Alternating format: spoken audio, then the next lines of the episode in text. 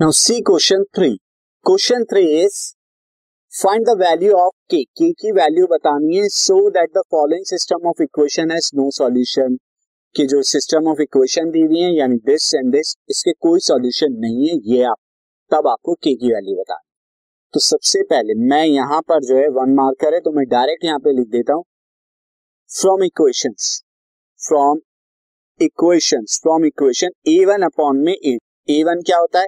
अगर इसे मैं फ़र्स्ट ले लू, इसे सेकेंड ले लू तो फ़र्स्ट इक्वेशन में एक्स का कोफिशियंट ए वन होता है तो वो थ्री आ गया। ए टू सेकेंड इक्वेशन में एक्स का कोफिशियंट सिक्स तो वो वन बाई टू आ गया। बी वन अपॉन में बी टू ये क्या होता है? बी वन अपॉन में बी टू जो होता है फ़र्स्ट इक्वेशन में एक्स वाई का कोफिशियंट ये माइनस वन है, और सेकेंड में माइनस टू है तो ये भी वन बाई टू आ गया।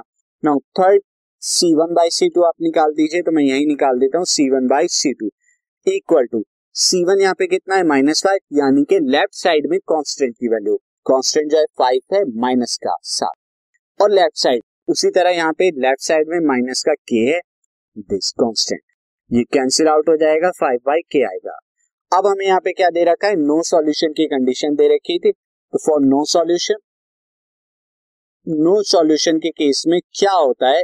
A one upon A two is equal to B one upon B two is not equal to C one upon में सी टू ये होता है।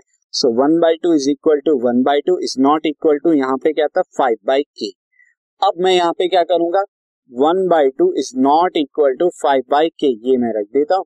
एंड देन यहाँ से क्या आएगा? क्रॉस मल्टीप्लाई करने पे K is not equal to ten तो के क्या होगा? टेन नहीं होगा। इसके अलावा बाकी वैल्यूज़ पे जो है यहाँ पे नो सॉल्यूशन की कंडीशन नहीं आएगी।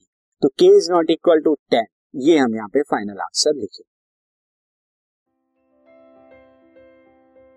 this podcast is brought you by Hubhopper Shiksha Abhiyan अगर आपको ये पॉडकास्ट पसंद आया तो प्लीज़ लाइक शेयर और सब्सक्राइब करें और वीडियो क्लासेस के लिए शिक्षा अभियान के यूट्यूब चैनल पर जाएँ।